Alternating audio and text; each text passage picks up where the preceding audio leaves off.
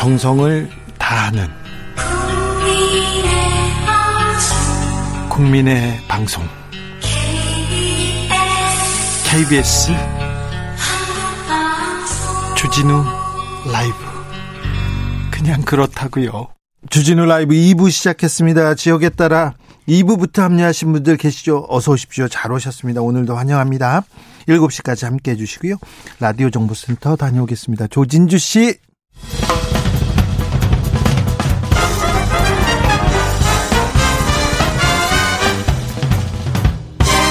훅 인터뷰. 모두를 위한, 모두를 향한, 모두의 궁금증 훅 인터뷰. 집권하면 문정권에 대한 적폐청산 수사를 하겠다. 국민의힘 윤석열 후보의 발언, 대선판을 뒤흔들고 있습니다. 문재인 대통령은 사과하라면서 불쾌감을 표시했고요. 윤석열 후보는 우리 문재인 대통령과 같은 생각이다. 내 사전엔 정치 보복은 없다. 한발 물러선 모습이지만 사과는 없었습니다. 아, 이 발언 어떤 영향을 미칠지 여야 최고위원에게 들어보겠습니다. 최강욱 더불어민주당 선대 공, 공동선대위원장 최고위원 모시, 모셨습니다. 안녕하세요.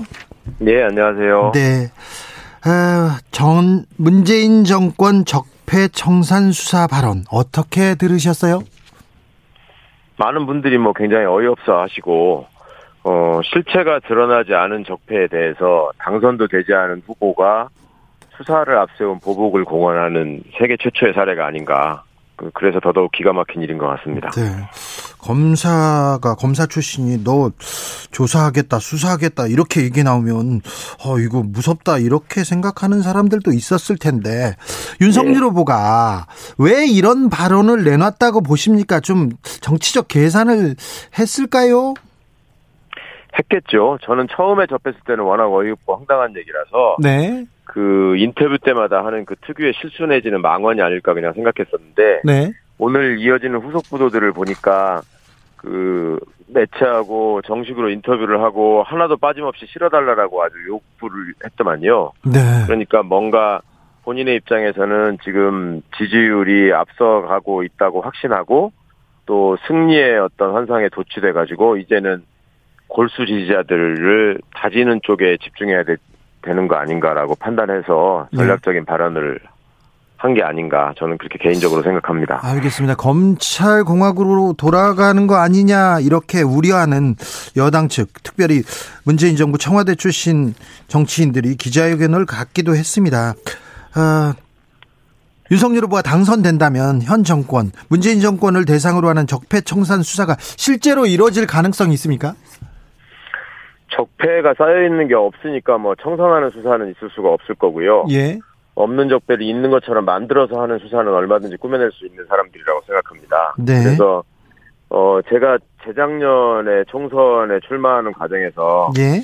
그 이미 진행되고 있는 검찰 쿠데타를 저지하겠다. 네. 그리고 그 검찰 정치로부터 정부와 대통령을 지켜야 될 것 같다라는 말씀을 드렸었는데 네. 그것이 실제로 현실화되고 있고 본인이 또 어, 특정 검사들의 이름을 거명하면서 네. 어, 요직에 중용될 수밖에 없는 사람이다라고 얘기하고 네. 또 한편으로는 민정수석실을 폐지하겠다라는 말을 했습니다. 예. 그리고 본인의 측근 수하들을 앞세워가지고 검찰을 사유화하고 그렇게 사유화한 검찰을 앞세워서 마음껏 보복을 하겠다. 뭐 이런 것을 공언한 거에 다름 아니다. 이렇게 판단하고 있습니다. 어, 말 나와서 그런데 한동훈 검사장은 독립운동가 같은 사람이다. 중요한 자리야 갈 것이다. 이런 언급도 했는데 이부 이 발언은 어떻게 보셨어요? 음, 특히 그 표현에 대해서 이제 독립운동가 분들에 대한 심각한 모욕이다라고 지적하시는 역사 역사학자 선생님들의 글을 많이 봤는데요. 네. 일단 독립운동가들께서 겪어야 했던 그 풍찬노숙의 고통, 모든 것을 걸었던 그 절실함. 이런 것들이 과연 호의호식하면서 마음껏 사냥식 수사를 자행했던, 그리고 언론을 이용하고 동원해서 편집국장이라는 소리를 들었던 한 정치검사한테 가당한 호칭인지 잘 궁금하고요. 그다음에 다른 한편으로는 그렇다면 그런 정치검사들의 수사의 대상이 됐던 사람들은 제국주의자거나 뭐 이토 히로부미 같은 사람이냐. 네네. 그럼 뭐 그런 반론, 반론에 대해서 어떻게 답할 수 있을지 궁금합니다. 반론 나올 수 있죠. 어, 네. 그런데 최강욱 의원께서 지금껏 계속 좀 강조한 게 검찰 공화국으로 돌아가면 어, 그 칼이 문재인 대통령을 겨냥할 수도 있다 이런 지적하셨었는데 실제 네. 윤 후보가 어, 당선이 되면 문재인 대통령을 겨냥할 수 있다고 보시는 건가요? 실제로 검찰에 재직할 때부터 문재인 대통령을 겨냥한 수사를 여러 가지 했었지요. 대표적으로 울산시장 선거 개입 사건이라는 이름을 붙여가지고 예. 만들어낸 사건이 있고요. 네. 거기에다가 공소장에다가 대통령과 대통령의 성함을 수십 차례 언급을, 언급을 한 것도 있고 네네. 그다음에 월성원전 사건이라고 하는 것을 최재형 씨와 함께 그것도 만들어낸 결과라고 생각을 하는데 네. 거기에도 여전히 어, 뭐 장관을 기소한 것은 물론이고 대통령이 관련돼 있을 수밖에 없다라는 사실을 계속 흘려가면서 네. 또 청와대를 압수수색하겠다. 실제로 압수수색하러 찾아온 시도도 네 번이나 있었었고요. 그거는 뭐 제가 공직에 재임하고 있었을 때부터 피부로 느껴왔던 일이었기 때문에 이 사람은 이것을 통해서 결국 모반을 꿈꾸고 결국 철저한 배신을 하고 본인의 정치적 이득을 노리겠구나 하는 네. 생각을 계속 해오고 있었습니다. 네. 그런데요. 탈원전 정책 이거 정치적 판단이나 정무적 고려까지 수사할 수 있는 건가요? 그거 자체를 그러니까 수사한다는 게 어불성설인 것이죠. 그리고 그런 정책적 판단에 대해서 수사를 했던 적도 없고 또 본인이 그렇게 쿨하다고 얘기했던 이명박 정부에서조차 네. 그런 부분에 대해서 몇, 몇 차례 시도를 했지만 결국 뭐 허위로 밝혀진 엔엘엘 대화록을 어거지 기소하는 정도에 그치고 말았었습니다. 그러니까 음 그런 발상 자체가 처음부터 의도적으로 정치적인 수사를 기획하고 그것의 목, 목표 지점, 목적지에 대통령님을 설정해 놓고 본인이 또 그 자리를 어 탐하면서 찬탈하기 위해서 계속 끊임없이 노력해온 게 아닌가. 지금으로서는 그렇게 볼 수밖에 없을 것 같습니다. 어, 사일팔일 님께서 대통령이 왜 전 정부를 조사할 수 있다고 생각하는 건가요? 이거 사법권 침해 아닌가요? 물어봅니다. 검찰 수사는 뭐 사법의 영역은 아니죠. 검찰은 엄연히 행정부의 소속이고 그렇기 때문에 대통령이 검찰의 중립성을 얼마나 존중하고 보호하느냐가 굉장히 중요했었고 적폐청산을 염원했던 국민들의 뜻을 받들어서 문재인 정부가 대통령께서 나서서 어떤 노이즈를 계속 일으켜, 일으키고 사회의 분란을 가, 그 가중시키는 행위들을 검찰이 자행해도 문재인 정부의 검찰총장이라고 하면서 최대한 임기를 보장해 주려고 했던 사람이 바로 윤석열 씨였습니다. 네. 그런데도 본인이 국민이 부여한 임기를 박차고 나와서 지금 정치 길로 들어서가지고 예. 공공연히 전 정부에 대한 보복을 공언한다는 것은 인간적으로도 도리가 아니고 공직자로서 특히 수사기관의 수장으로서 있었다는 사람으로서는 절대 해서는 안 될 말이었습니다. 예예. 삼팔칠공 님께서는 문재인 정권이 검찰을 사유화하고 있잖아요. 내노란불입니다. 얘기합니다. 죄가 없는데 왜 발끈하냐. 이렇게 죄가 없으면 됐지 왜 발끈하냐. 이렇게 얘기하는 분들도 있어요. 후자의 질문에 먼저 말씀을 드려볼게요. 예? 윤석열 씨한테 제가 윤석열은 성범죄자고 상습 뇌물수수자다라고 얘기하면 기분이 좋을까요? 안 좋죠. 그런 얘기를 공개적으로 제가 발언을 하고 나서 예. 거기에 대해서 불쾌감을 표현하면서 사과하라, 근거를 대라 이렇게 나왔을 때 예. 아니 당신이 성범죄 안, 질러, 안 저질렀으면 됐고 뇌물 안 받아먹었으면 됐지 왜 나한테 따지고 흥분하느냐 또 이상하다. 이렇게 얘기하면 그게 말이 되나요? 말이 안 되죠. 이미 예. 명예훼손인데요. 그렇게 답이 될 것 같고요. 그다음에 아, 그 문재인 정부가 검찰을 뭐 손하게 해주고 장악한 거 아니냐라는 식의 말씀을 하셨습니다.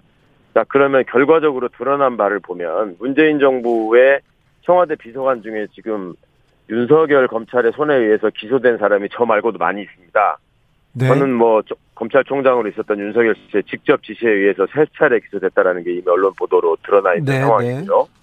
자 어떻게 검찰을 손아귀에 쥐고 있는데 대통령을 모셨던 비서관들이 그렇게 계속 기소될 수 있었는지 그거에 좀 한번 답해 주셨으면 좋겠습니다. 아, 네. 네. 알겠습니다. 어, 윤석열 후보가 문재인 정부는 김대중 노무현 정부의 계승자라고 하는데 사기다 이렇게 사기라고 생각한다 이런 발언도 있었는데 이 말은 어떻게 보세요? 그러니까 얼마나 편향된 정치적 의도를 가지고 있고 얼마나 천박한 상식을 갖고 있는지를 입증해 주는 말인 것 같습니다. 네. 문재인 정부와 김대중 정부는 일관되게 민주주의의 발전, 그다음에 그 어, 평화 외교, 그다음에 균형 균형 발전, 또 골고루 잘 사는 사람 사는 세상, 뭐 이런 것들을 꿈꿔왔던 정부고요. 문재인 정부는 그 뜻을 그대로 이어받아서 동북아 균형자로서 또 인류의 평화를 위한 그 중요한 매개체로서의 한반도의 평화와 통일을 위해서 노력해왔던 김대중 정부와 문재인, 아, 저 노무현 대통령의 뜻을 그대로 계승한 정부라는 것은 뭐 의심의 여지가 없고요. 그다음에 문재인 정부가 지향했던 정책 방향이 국민이 주인되는 민주주의, 민주주의가 실현되는, 민주주의가 발전하는 세상을 그대로 실현하고자 애를 썼고, 국민의 명인 적폐청산이라는 뜻을 받들어서 최선을 다했던 정부였고, 그래서 그 결과 이뤄낸 여러 가지 성과들이 이제 대한민국이 정말 선진국의 반열에 올라섰다라고 여러 나라들이 객관적으로 인정하는 상황이 됐습니다. 그럼에도 불구하고 도대체 아무런 맥락도 없고 근거도 없이 그저 지지자들의 뜻으로부터 그 단절시키기 위해서, 분리시키기 위해서 계승자가 아니다라고 표현하는 것은 상식에도 맞지 않고 역사와도 어긋나는 일이고, 네, 진실도 아니다, 이렇게 생각합니다. 알겠습니다. 어, 저기 중앙일보 인터뷰에서 아, 아, 집권하면 어떤 기자들 가만히 안 둘 것이다, 김건희 씨 발언에 대해서 그냥 하, 홧김에 한 얘기일 뿐이다, 이렇게 어, 답하시던데 이 점은 어떻게 보셨어요? 그러니까 매번 그런 식입니다. 굉장히 어마어마한 잘못 내지는 범죄를 저지르고서 돋보이고 싶어서 그랬다, 화, 홧김에 그런 것이다, 그냥 해본 말이다, 이런 식으로 얘기하는 것은 시정잣대들도 잘 하지 않는 말입니다. 그리고 그렇게 그런 식으로 술자리 농담처럼 해야 할 얘기가 있고, 그렇게 하지 못할 얘기가 있습니다. 적어도 공인의 위치에서 공인의 배우자로서 두 부부가 함께 활동을 했다면 본인들의 언행이 어떤 철학적인 바탕에서 어떤 본심에서 이루어지고 있는지 보, 본인들이 더 잘 알 것이고, 그것을 통해서 그런 진심을 들킨 사람들이 그 진심을 가려가면서 과연 이 나라를 이끌 수 있다라고 감히 생각하는 것인지 반문하고 싶습니다. 네, 말씀 잘 들었습니다. 지금까지 최강욱 민주당 최고위원이었습니다. 감사합니다. 예, 감사합니다. 네, 아, 최강욱 최고위원, 아, 매우 심각한 발언이라고 하는데요. 아, 이번에는 국민의힘 입장 들어볼까요? 검사 출신입니다. 정미경 국민의힘 최고위원, 안녕하세요. 네, 안녕하세요. 네. 아, 전 정권 적폐청산 수사하겠다, 이 발언 크게 논란이 되고 있는데요. 아, 이 발언 어떻게 보십니까? 저는 그냥 당연한 그 원칙론적인 답변이었다고 봐요. 네. 왜 그러냐면 지금 이거는 그 윤석열 후보가 적폐청산을 하겠다, 뭐 문재인 대통령처럼 공약한 게 아니고 기자가 질문을 했거든요. 네. 적폐 적폐에 대한 그런, 그러니까 적폐라고 딱 단정짓게 말을 하면서 이거에 대해서 어떻게 하냐 이렇게 했을 때 답변을 한 거잖아요. 네.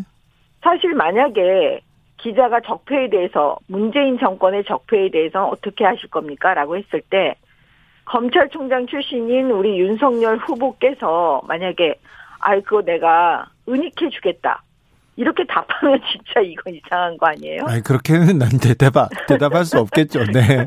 그러니까 제 얘기는, 네, 적폐에 대해서 어떻게 하냐, 이거는 내 수사한다, 네, 이렇게 말하는 거는 저는 너무나 상식적인 답변을 한 건데, 네, 그게 왜 문제가 되는지 잘 모르겠어요. 네, 검사 만약에 지금, 네. 네, 말씀하세요.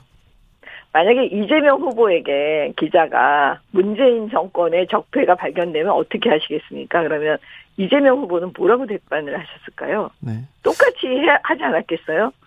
요... 어, 그러면 수사를 해야죠, 아마 이렇게 말했을 거예요. 알겠습니다. 여당에선 정치 보복 우려 표하면서 검찰공화국으로 간다, 막 이렇게 걱정하고 있습니다. 음. 이 우려에 대해서는요?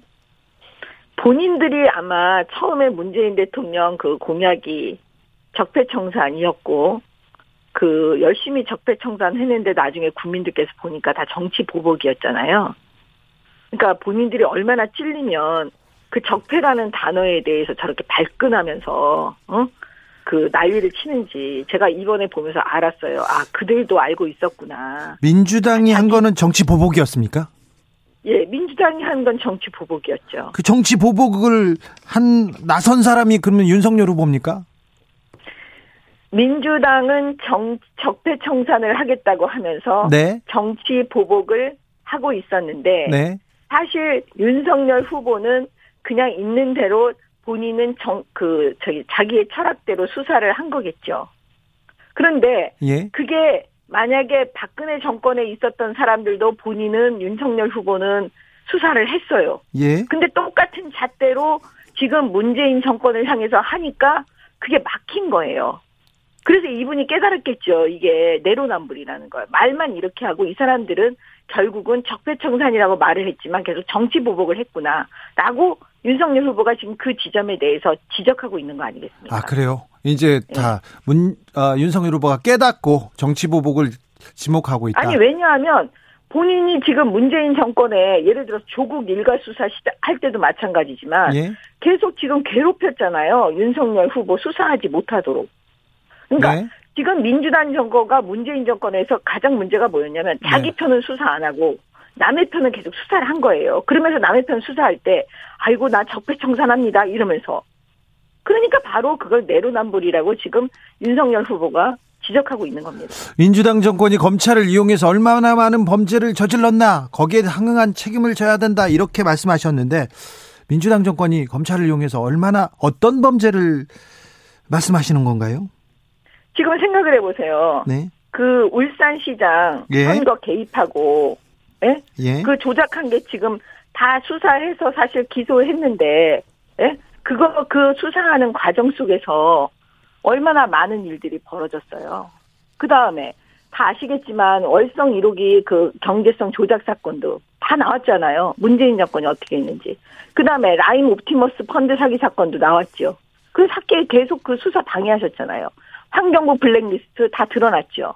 그 다음에 진짜 여기서 더 황당한 거는 김학의 사건이에요. 예. 그 불법 출국 금지 거기에 이 문재인 정권이 어떻게 청와대가 개입했는지 다 나와 있잖아요. 그런 부분들에 대한 게 이미 나와 있기 때문에 각종 비리가 지금 쌓이고 쌓인 겁니다. 유재수 전 네. 부산 부시장 사건도 마찬가지고요. 김학의 김학의 네. 사건은 김학의 그 전 차관의 성 접대 의혹에 대한 수사가 잘 안 되고 이루어지고 있을 때 이루어지고 있을 때 출국하려고 하는데 막았는데 이 사건도 정치보복과 관련이 있습니까? 근데 왜 제 말씀은 뭐냐면 네. 왜 그걸 조작을 하냐고요. 네. 왜 그런 걸 허위로 문서를 왜 만들어가지고 그런 짓을 하냐고요. 문재인 정권이 맨날 부르짖는 게 뭐였어요. 정의롭다며요. 네. 그게 정의로운 거냐고요. 아니잖아요. 더군다나 그런 절차적 정의를 맨날 입으로 노래를 불렀던 분들이 왜 그러냐고요. 알겠습니다. 문재인 정부의 대표적인 적폐가 아까 말씀하신 그런 내용인가요? 그렇죠. 그런 내용들이죠. 네. 지금 드러난 것만 해도 그런 내용인데 드러나지 않는 것들은 지금 정권 교체를 우리가 원하는 국민들은 정권 교체가 되고 나면 그런 모든 것이 명명백백하게 다 드러나서 수사가 되기를 바라는 거죠. 네. 무슨 얘기냐면 왜 내 편은 문재인 정권의 가장 큰 문제가 내로남불이에요. 내 편은 수사 안 하고 보호해주고 남의 편만 수사하고 더 심하게 수사하고.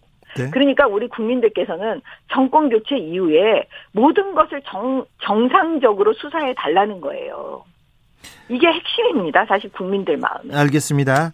그런데 문재인 대통령께서 강력한 분노를 느낀다면서 사과를 요구했지 않습니까? 이 점은 어떻게 네. 보세요? 저는 그러니까 그 지점을 제가 말씀드리는 거예요. 문재인 대통령께 묻겠습니다. 왜 분노하시죠? 왜 화를 내시죠? 똑같은 그 기자가 문재인 대통령을 향해서 물어보면 문재인 대통령은 뭐라고 대답하실 건가요? 지금 문재인 정권, 정권이 교체가 돼서 윤석열 후보가 대통령이 됐어요. 네? 근데 적폐가 나왔어요. 문재인 정권에. 그러면 문재인 대통령에게 묻겠습니다. 이 적폐에 대해서 어떻게 하시겠습니까? 그러면 저는 문재인 대통령도 수사해야죠. 이렇게 대답하실 거라고 본다니까요. 네. 왜 화를 내시냐고요. 본인이 여태까지 적폐청산한다고 하면서 여태까지 그걸 자랑삼아 하셨던 분이. 네. 이상하잖아요. 윤석열 후보가 한동훈 검사장은 독립운동가 같은 사람이다. 이렇게 하면서 중요한 자리에 갈 것이다. 이렇게 대통령이 되시겠다는 분이 특정 측근 검사 얘기를 이렇게 입에 올리는 거는 좀 부적절하다 이런 입장도 있습니다. 이거는 문재인 정권과 지금 이 청와대가요 프레임을 씌우는 거예요. 무슨 얘기냐면 지금 여기서 이 말에 윤석열 후보의 핵심은 뭐냐면 자기 같은 사람 정말 그 이 편 내 편도 안 들고 오로지 법과 정의에 따라서 수사하는 그런 사람 내가 그런 사람을 임명하겠습니다라고 말하는 거예요. 자기가 대통령이 되고 자기는 수사에 전혀 개입하지 않겠다. 그리고 이 대통령 눈치 안 보는 사람, 그런 사람을 총장으로 임명하겠다, 이런 뜻인 거지. 그걸 가지고 네. 그 다른 의미로 막 얘기하면 저는 그거는 또 프레임, 아, 민주당이 알겠습니다. 늘 잘하는 네. 그런 프레임을 씌워가지고 지금 그 윤석열 후보를 공격하는 거죠. 그러면 윤석열 후보의 말이 하나도 틀린 게 없네요. 틀린 게 없죠. 그런, 그런 부분에 대해서는 틀린 게 없어요. 왜냐, 지금 뭐냐면 문재인 정권은 어떻게 하든지 윤석열, 후보, 윤석열 후보를 갖다가 그 프레임을 씌우려고 하는 거예요. 정치보복 프레임, 뭐 이런 프레임들. 네. 그런데 이제 국민들이 속지 않는 거예요. 알겠습니다. 아무리 프레임을 씌워도. 아니 근데 문재인 예. 정부에서 문재인 정권이 이렇게 한 게 아니라 조선일보도 동아일보도 문화일보도 이거 아, 신중치 못한 언행이었다, 이런 얘기는 그 적절하지 않다, 이렇게 해서 다 이렇게 잘못했다 이렇게 얘기하던데요. 신중치 못한 언어를 썼다는 것하고요. 네. 그 말 자체가 잘못됐다 하는 거하고는 틀린 얘기라니까요. 예. 지금 무, 저기 문재인 정권, 그다음에 여기 지금 계시는 분들, 민주당 사람들, 네. 이분들, 이재명 후보 측근에 있는 사람들, 이재명 후보를 본인 비롯해가지고 전부 다 지금 계속 프레임을 씌우는 거잖아요. 이게 잘못됐다고 계속 다른 방향으로 정치보복 프레임으로 씌우는 거잖아요. 그런데 조선일보하고 동아일보가 이 말 자체에 대해서 정치보복 프레임에 분명히 민주당이 이렇게 씌울 거니까 네. 그런 말을 조심해라. 좀 신중해야 되지 않겠냐, 이렇게 얘기한 거지 그 말 자체가 잘못됐다고 말한 건 아니라니까요. 그래요? 동아일보 사설에서는 최측근 검사장 독립운동가 빗댄 네. 윤석열 검찰공화국 예고 하나, 이러면서 비판했습니다. 문화일보도 비슷한 얘기를 했는데요. 그런데 어, 김건희 씨가 짓고 나면 어떤 기자들은 가만 안 둘 것 이렇게 물어봤을 때 그냥 홧김에 한 거다 이렇게 윤석열 후보가 말한 거는 자기 주변 사람들한테는 너무 관대한 거 아니냐, 이런 지적도 있어요. 우리 앵커님, 앵커님 아무도 없을 때 사람들이 그냥 사적으로, 방송이 아닌 사적으로는 네. 때로는 문재인 대통령도 욕하시죠. 이건 잘못됐다고. 뭐 잘못한 거는 뭐 얘기를 그러니까 하죠. 이, 그렇죠. 욕은 안 합니다. 네. 임금님에 대해서도 우리나라 네. 국민들이 아무도 보지 않을 때는요. 네. 임금님에 대해서 욕한다니까요. 네. 옛날에, 옛날에요. 조선시대 안 그랬겠어요? 음. 그럼 문재인 대통령에 대해서도 지금 국민들이 안 보는 그냥 그런 자리에서는 아니, 잘못한 건 욕도 할 수 있는 거죠. 네. 근데 그걸 가지고 사실은 김건희 씨도 본인이 그냥 안 보이는 데서는 얘기할 수 있는 거예요. 네. 근데 그거를 갖다가 언론이 잘못한 거죠. 엠비씨가. 그걸 완전히 다 노출을 시켜서 만약에 시장 바닥에 내놨다. 예?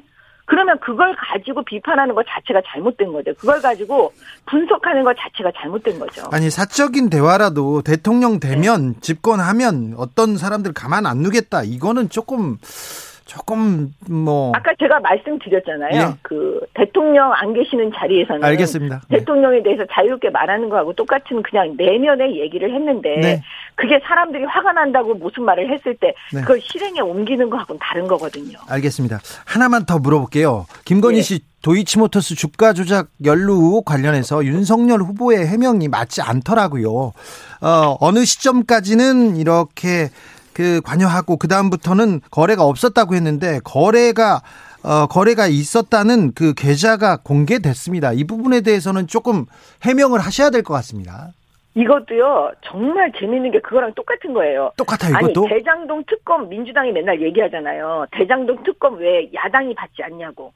아니, 백팔십 석을 갖고 있는 민주당이 여태까지 자기 마음대로 법 만들고 마음대로 해놓고 예. 왜 이 특검에 대해서는 자기네가 그냥 하면 돼요. 왜 그거를 아니, 야당 보고 받으라 그래요? 아니, 저도 유, 저기 대장동 특검에 대해서는 공감하고 찬성하고 빨리 했으면 좋겠습니다. 근데 아, 그러니까 그거를 왜 그러니까 민주당이 그렇게 선언, 정치적인 선언만 하고 있지 자기네들이 할 수 있는 걸 안 하면서 왜 이때는 야당한테 야당을 마치 존중하는 것처럼 야당에 대해서 받지 않냐고 하냐고요. 아, 이건 제가 주가 조 똑같이 주가 조작에 주가 대해서 조작, 물어봤는데 아니 그러니까 예. 그래서 제가 주가 조작에 대해서도 마찬가지인 거예요. 네. 주가 조작에 대해서도 계속 의혹 제기만 하는 거예요. 어, 이거 나왔으니까 너 사과해라 뭐.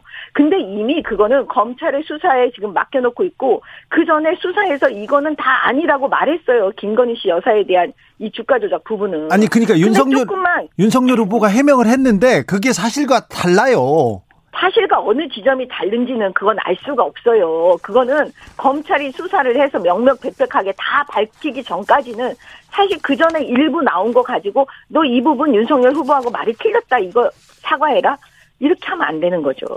아, 이것도... 그러면 지금 제가 말한 대로 네. 백팔십 석 가지고 있는 민주당이 대장동 특검 자기들이 안 하면서 왜 야당 보고 받으라고 하냐면, 저는 그게 진짜 그 지점에서 이거는 민주당이 이런 식으로 하면 국민 모욕하는 거 아니에요? 알겠습니다. 이거 김건희 씨 주가 조작 관련해서도 백팔십 석 가진 민주당이 잘못한 걸로, 네, 정치적 아니, 그런, 공격으로 그런 식으로 그런 식으로 네. 말씀하시면 안 되죠. 이 주가 조작 사건은 이미 검찰에서 수사했다니까요. 다 한 수사예요. 그거에 대해서 다시 지금 민주당이 난리를 치고 있는 거잖아요. 그러면 이 사건 수사가 다 결과가 나올 때까지 의혹 제기는 하지 말라는 말씀을 드리는 겁니다. 아니, 수사 결과가 안 나오니까 의혹을 제기할 수 있는 거 아니에요? 왜 수사 결과를 왜 못 내겠어요? 없으니까 예, 수사, 못 내는 거죠. 수사 결과가 안 나오고 있어요. 그건 문제잖아요. 아니, 그러니까 수사 결과가 왜 안 나오고 있냐고요. 이 문재인 정권 하에 다 지금 그 친여 성향의 검사들로 지금 채워놓고 그거는 없으니까 못하고 있는 거죠. 아, 그래요? 예. 네. 지금 저는 그거 확 확신하고 있습니다. 지금, 그걸. 근데 지금 지금 문재인 아니에요. 정부의 그건, 검찰이 다 친여 성향의 검사들로 가득합니까? 예. 그러면 왜 한동훈 검사장은 왜 그렇게 막 내쫓으려고 그러고 저 외곽으로 보내고, 그 다음에 그 문재인 대통령이 사실은 뭐냐면 그 문재인 정권을 향한 수사하니까 검찰이 수사팀 막 공중분해 시키고 그랬잖아요. 네. 여기까지 들을까요? 네. 네. 오늘 말씀 감사합니다. 정미경 국민의힘 최고위원이었습니다. 감사합니다. 네, 고맙습니다. 대선을 향해 외쳐라. 하루 한 소원. 주진우 라이브 청취자들이 보내주신 정치권에 바라는 소원. 하루에 하나씩 정치권을 향해 날려드립니다. 오늘의 소원은 공팔구팔 님. 뉴스나 라디오 아이와 함께 보고 들어도 부끄럽지 않는 날이 오길 바랍니다. 그리고 기후환경 관련 정책에도 제발 신경 써주세요. 우리의 미래를 위해 가장 시급한 문제라고 생각합니다. 표만 쫓는 정치는 이제 그만합시다. 대선까지 디 이십육 일 하루 한 소원. 다음 주도 기대해주세요.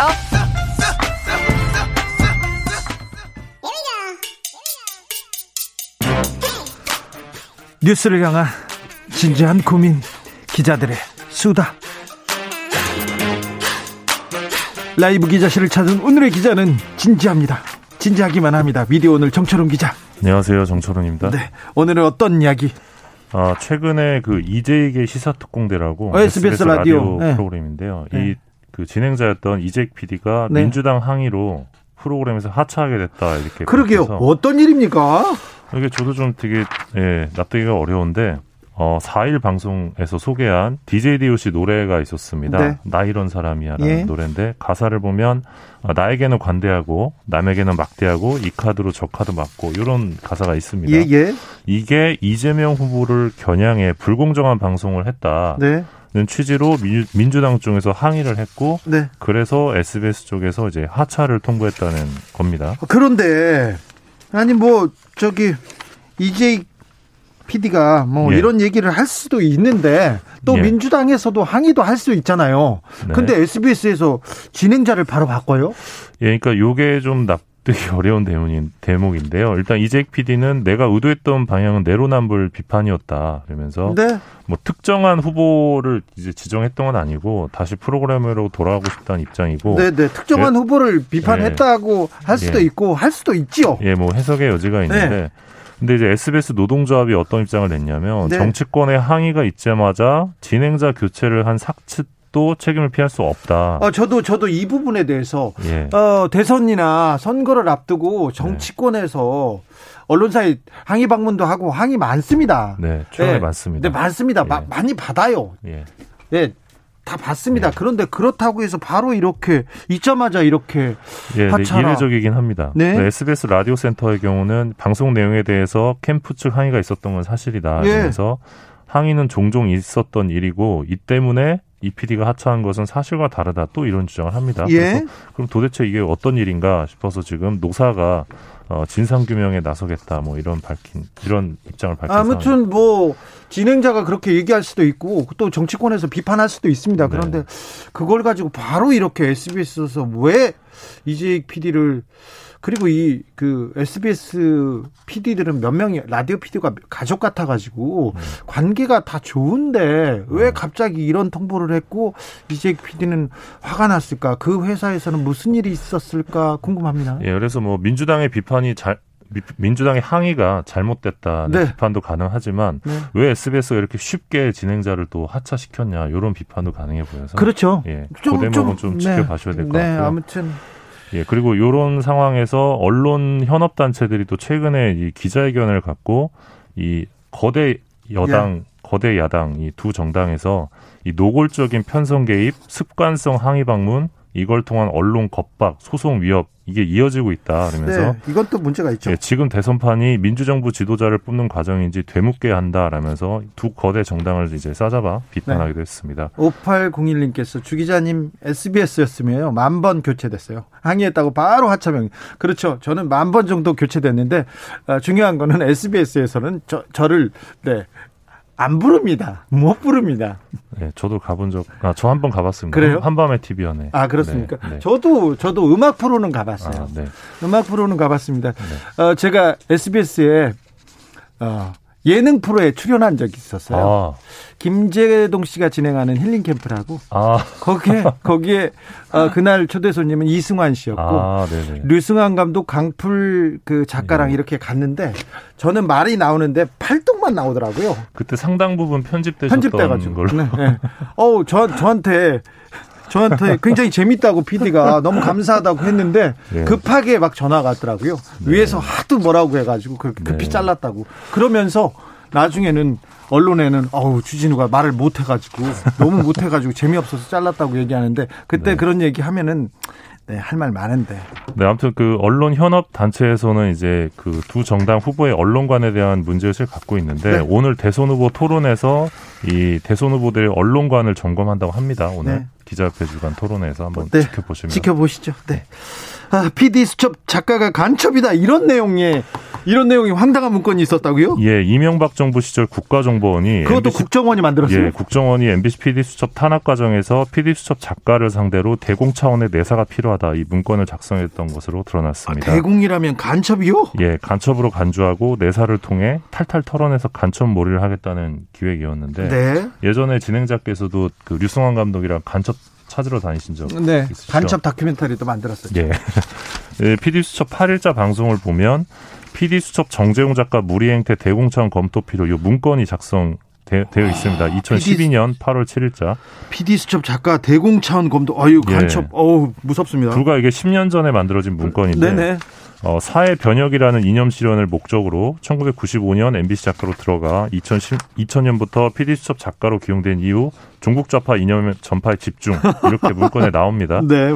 어, 정재용 작가가 피디수첩에서만 십이 년 일했었는데. 근데 네, 저도 잘 알고 굉장히 훌륭하시고요. 네, 대단하신 내공이, 분이죠. 내공이 깊은 네. 작가입니다. 근데 이제 국정원이 정 작가를 가리켜서 종북 이념에 심취했으며 이념 편향 방송을 주도하는 등 사회 혼란 이야기를 지속하고 있는 바 대공타원의 네. 내사가 필요하다 이렇게 나옵니다. 이분이 피디수첩의 왕 작가였고요. 피디수첩에서 굉장히 만드는데 네. 어, 주요한 활동을 했어요. 그래서 제작을 주도했다고 이렇게. 네. 네. 그러니까 지금 지금까지 공개된 언론인 사찰 관련 국정 문건 중에 대공 내사 대목은 이게 최초입니다. 아, 네. 공개가 안 돼서 그렇지 예, 예. 이런 내 대목이 더 많을 것 거예요. 같습니다. 예. 근데 문건을 보면 이 구체적인 대공 혐의가 없습니다. 문건에 옛날에 운동권이었다는 얘기밖에 없어서. 어, 네 이분하고 네. 저기 뭐 이념 전혀 없어요. 예, 그래서 상당히 심각한 문제지 생각보다 좀 이슈가 안 되고 있다는 생각이 들고요. 예. 이천구 년 구월자 문건을 또 보면 손석희는 백분 토론에서 무조건 빼고 음. 시선 집중은 일단 교체하는 것을 원칙으로 하되. 땡땡땡 연예인 제거에 따른 논란이 진행되는 것을 보아가며 탄력적 대응이라는 문건 대목도 있는데 연예인 제거했을 때 논란이 있었나 예, 보죠? 여기에 이 땡땡땡 연예인이 김제동 씨로 추정이 되고 있습니다. 아, 네. 네. 자, 김제동은 종북이 네. 아니라 경북이라고 그렇게 말씀을 드렸는데도 네. 이분 이분이 옛날에 네. 박정희 전 대통령 예. 요즘 굉장히 뭐지 존경한다고 얘기하고 예. 그리고 조선일보, 중앙일보 그런 데에서도 강연도 많이 하고 그랬던 사람이에요. 예, 이번에 피디수첩 문건 보면 김제동 씨 또 나오는데요. 네. 김제동 씨가 이제 무한도전에 과거에 이제 여러 차례 출연한 걸 두고 네. 어, 엠비씨 주요 오락 프로그램에서 일회성으로라도 자주 출연하는 것에 대한 문제제기가 필요하다. 이 대목도 국정원 문건에 나옵니다. 네. 그리고 이천십일년 일월 십일자 엠비씨 내 좌편향 입문 활동 실태 국정원 문건에 김태호 피디가 좌편향 피디로 분류가 돼 있었습니다. 김제동 출연시켰다고? 네. 모친소라고 못생긴 친구를 소개한다는 그 거기에 김제동이 나왔습니다. 네. 모친소에 그럼 김제동을 불러야지. 그럼 누굴 부릅니까? 네, 그렇습니다. 네. 네, 문제는 이제 앞서 말씀드린 이런 문건이 다 청와대에 보고됐었다는 점이고요. 예. 이천구년 구월부터 이천십년 칠월까지 청와대 홍보수석 예, 이동관 씨였습니다. 현재 국민의힘 중앙선대위 미디어 소통 특별위원장인데 그 거기에서 계속 보고받고 지시했죠. 네, 어, 여기에 대한 어떤 입장이냐 제작진이 물어봤는데 네. 기억이 나지 않는다라고 하셨고요. 이동관 씨가 음식점에서 나오다가 서 있는 김제동과 저를 봤어요. 그래놓고 김제동 씨 좋아합니다. 평소에 뭐 좋아합니다. 잘 보고 있습니다. 이렇게 얘기를 하는데 아이고. 뒤에서 이렇게 문건을 만들었었는데 참. 네. 그래서 만약 이 문건들이 좀 일찍 드러나서 재판에 증거가 됐었다면 이 원세훈 전 원장이나 엠비씨 경영진 다 처벌을 받지 않았을까 예, 생각이 듭니다. 저에 대한 문건도 있을 거예요. 있었어요. 네. 근데 네. 있었는데 다 공개하진 않고 일부 공개됐는데 저는. 네. 이렇게 뭐지? 진행자께서 직접 국정원에 정보공개 청구하시면 됩니다. 네네. 바쁘시겠지만. 근데, 근데 일부만 줬다, 그 어디에서 네. 일부만 제가, 제가 나온 음. 걸 봤는데, 네. 공지영 작가하고 저하고는 이렇게 고급스러운 이미지로, 어, 좌파인데 네. 고급스러운 이미지로 막 이렇게 얘기가 나와서, 어? 온라인에서도 그렇고 기사도 그렇고 제가 어디 가면은 조, 조선일보에서 패션을 분석해가지고 기사를 써요. 그래서 왜 그런가, 왜 그런가 했는데, 국정원에서 국정원에서 그렇게 공략하라고 좌파인데 좌파인데 좀 고급 고급스럽다고는 않고요. 막 음. 아무튼 좀 그런 공략이 있었더라고요. 참. 네. 오사팔사님 아니 국정원 문서라고요. 예능 극본이 아니고요. 아니 국, 국정원에서 이렇게 만들었습니다. 오사공오님 국정원 저도 할 수 있을 것 같아요. 그러니까요. 그러니까 이런 부당한 이 사찰 탄압 기록을 낱낱이 밝히고 기억해야 되는데 안 그러면 지금 이게 반복될 우려가 있기 이게 때문에. 이명박 정부 때 있었던 일이에요. 박근혜 정부 때까지 이어졌는데 이명박 정부 때는 어떤 일이 있었냐면 제가 엠비씨에서 인터뷰 프로그램을 진행하고 있었어요. 진행하는데 원세훈 원장에 대해서 한마디 했거든요. 한마디. 국정원장이 박원순 전 서울시장을 그 개인을 국정원에서 고발을 했어요. 그러니까 이거는 고발 사안이 아닌 것 같다. 둘이 좀 얘기해서 풀면 될 문제인데 이런 얘기를 했다는 이유로 아침에 방송했는데 낮에 잘렸습니다. 음. 다 그 국정원에서 움직였던 일이었는데 자 그런 일이 불과 몇 년 전에 있었습니다. 네, 그렇습니다. 네, 자, 마지막으로 만나볼 뉴스는요? 네, 제가 오늘 어, 중앙선거 여론조사 심의위원회에 들어가 보니까 네. 올해 일월부터 오늘까지 등록된 여론조사 결과만 무려 삼백이십삼 건이었습니다. 아, 맞네요. 그래서 지금 학계에서 여론조사만 쳐다보는 대선 보도 아니냐 이런 네. 비판이 나오는데요. 이상하고 과학적이지 않은 여론조사도 너무 많은 것 같아요. 예, 맞습니다. 그 한국언론진흥재단 조사를 보면요. 네. 이 유권자 열 명 중에 두 명 정도만 이 여론조사 전화가 오면 응답을 하고 있는 것으로 나타났습니다. 응답 잘 안 하죠. 예, 젊은 층일수록 더 응답을 안 하고 네. 중장년층일수록 전화를 잘 받아주고 계시는데요. 그래서 저 여론조사 전화를 받는 분들이 되게 어쩌, 어떻게 보면 정해져 있는 것도 그렇죠. 있습니다. 네. 저희 장인어른한테도 전화가 계속 옵니다. 네. 아, 그래서 이런 대목들이 하나 있고 또 몇, 몇 시에 전화하냐에 따라도 다르고 또 유선으로 하느냐 무선으로 하느냐에 따라도 대단히 다르고. 대단히 다르죠. 예, 그래서 좀 너무 여기에 근데 좀 치우쳐 있다 보도가. 근데 여론조사에서 이상한 이상하거나 튀는 그 수치가 나오면 언론에서 크게 쓰거든요. 또. 네, 맞습니다. 거기에 또 의미부여를 하게 되는데, 그러니까 네. 저널리즘이 여론조사를 조직하고 정치인은 매일 아침 저녁으로 배달되는 여론조사에 따라 고무되고 좌절하면서 대단히 단기적으로 자신의 발화를 조종하고 있다. 있다. 이게 이제 정준희 교수의 지적인데 이에 따라서. 여론조사 공표 기준을 좀 높이거나 또는 유권자들이 요구하는 것을 구체적으로 보여줄 어떤 대안적 여론지표 개발이 필요하다 이런 지적이 있습니다. 알겠습니다. 송대현님께서 그런 조작을 하던 인간들이 아직도 국정원에 다니고 있나요? 다 다닙니다. 그대로 다닙니다. 어, 김하영 씨 댓글을 써가지고 이렇게 댓글 공작을 하다가 셀프 감금을 했던 김하영 씨는 저희가 말을 해가지고 저희가 방송에서 얘기를 해서 승진이 취소됐었는데요. 그 이후에 바로 승진했습니다. 대표로 승진했습니다. 네. 그런 국정원 직원들 다 그대로 있습니다. 기자들의 수다. 지금까지 탐구하는 기자 정철훈 기자였습니다. 감사합니다. 고맙습니다. 교통정보센터 다녀오겠습니다. 이현 씨.